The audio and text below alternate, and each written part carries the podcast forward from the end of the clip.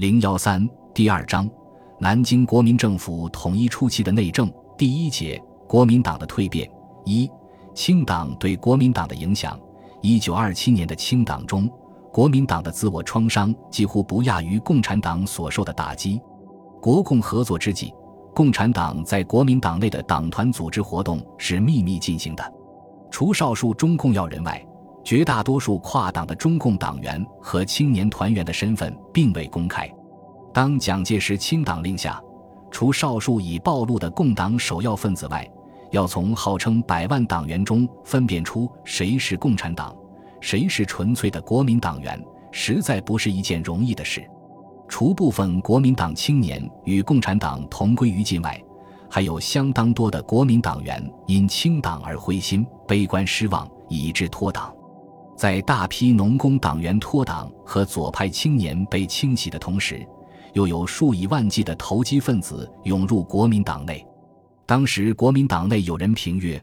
国民党军事上虽得胜利，政治上却遭得不堪，土豪劣绅、投机分子潜行混入本党，冒充党员及此诬害忠实同志，比比皆是。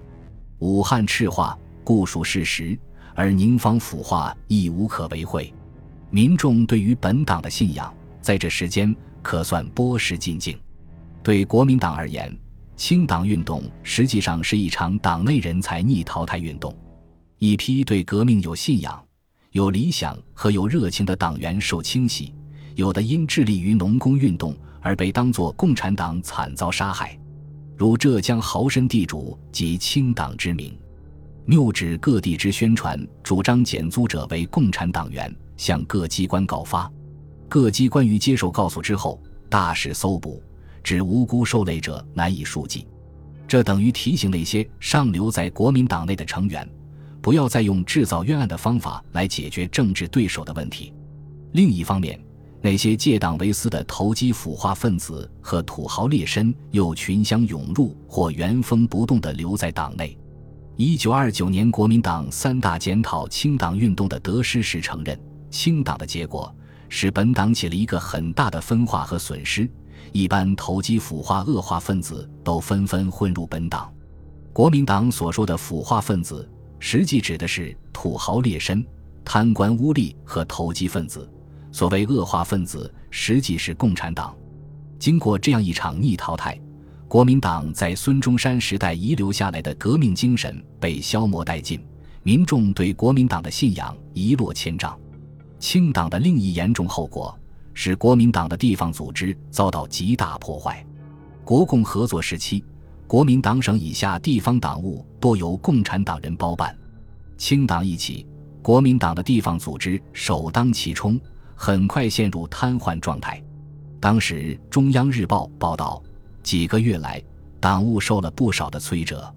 各地的党务今日改弦，明日更张，停顿的停顿，攘夺的攘夺。完全沉入于阴晦悲观的景象中，在地方党部中，省市党部居于举足轻重的地位。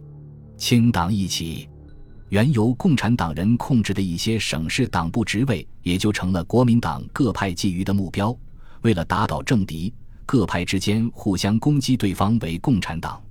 昨日刚以共产分子最明智对手于死地者，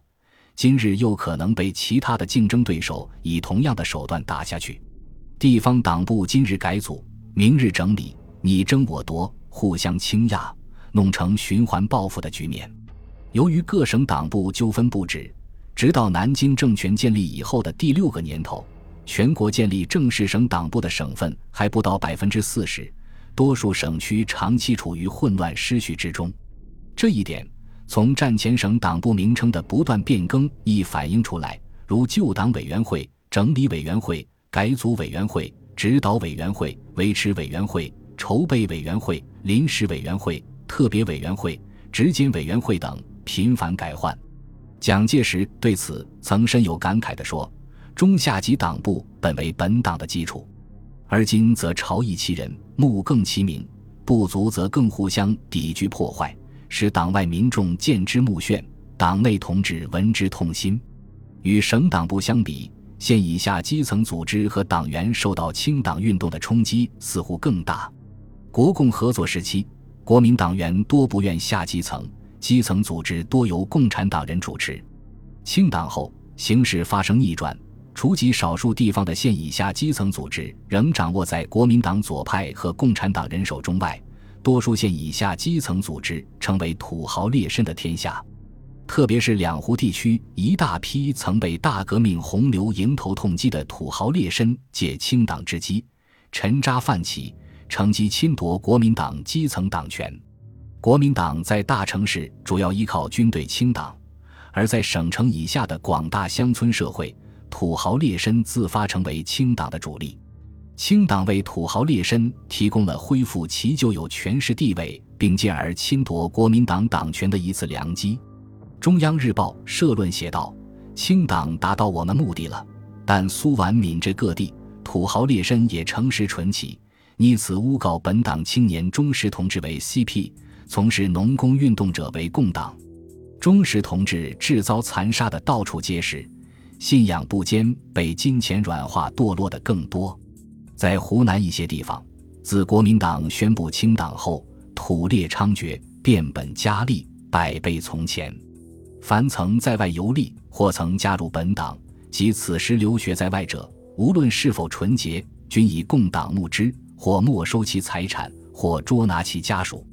在四川，清党前各地办党人员大多为共党少年。清党后，国民党四川省党部委派各县的团总或团练局长去填充共党少年被清洗后所留下的空缺。这些团总和团练局长均为土豪劣绅。他们打着清共招牌，乘机混迹党部，陷害忠实同志，收买流氓地痞，实行招募党员，以造势力。在广东各县市党部自清党后，差不多都被不明党义党纪的腐化分子所包办，而且他们极尽其毒辣阴狠、排除异己的能事去诬陷忠实同志，弄到各县市执委几乎多于党员。如革命空气非常紧张的琼崖等处的县市党部，听说只剩下了寥寥无几的党员。不消说，党务亦陷入停顿的现象了。土豪劣绅的重新崛起，并对国民党基层党权的侵夺，使一个曾以扶助农工为直至的国民党迅速向一个新的军绅政权蜕变。对国民党中央而言，土豪劣绅和投机腐化分子对基层党权的侵夺，显然非其发动清党的初衷。一九二七年五月五日，胡汉民所提出的清党原则中，即声称土豪劣绅、贪官污吏、投机分子、反动分子及一切腐化恶化分子，前经混进本党者，一律清除。按照胡汉民的设想，清党有两大目标：一是要清除共产党。二是要清除土豪劣绅、贪官污吏和投机分子，然而清党的结果却是恶化已清，腐化待兴。国民党清党、反共和建国统一这两个过程是同步进行的。南京政权建立后，蒋介石面临的一个最大难题是党权付托不到相当的人，因为共产党被清除后，国民党内明了党意而能专心于党务者极少。蒋介石指责说，清党后各级党部的职员大部未曾受过训练，不明白党，不明白社会、国家、世界大事，党员由之乌合之众。当时各省市党部给中央的报告中也大呼党务人才奇缺，如在河南，前省党部为共产党徒把持，自从新筹备后，党务人才机无法取求，在地方党权托付无人的情况下。国民党中央唯有听任土豪劣绅和投机腐化分子侵夺和分掠地方权力资源，在地方社会借党为恶。另一方面，蒋介石鉴于清党后国民党党力的严重虚脱和裂变涣散，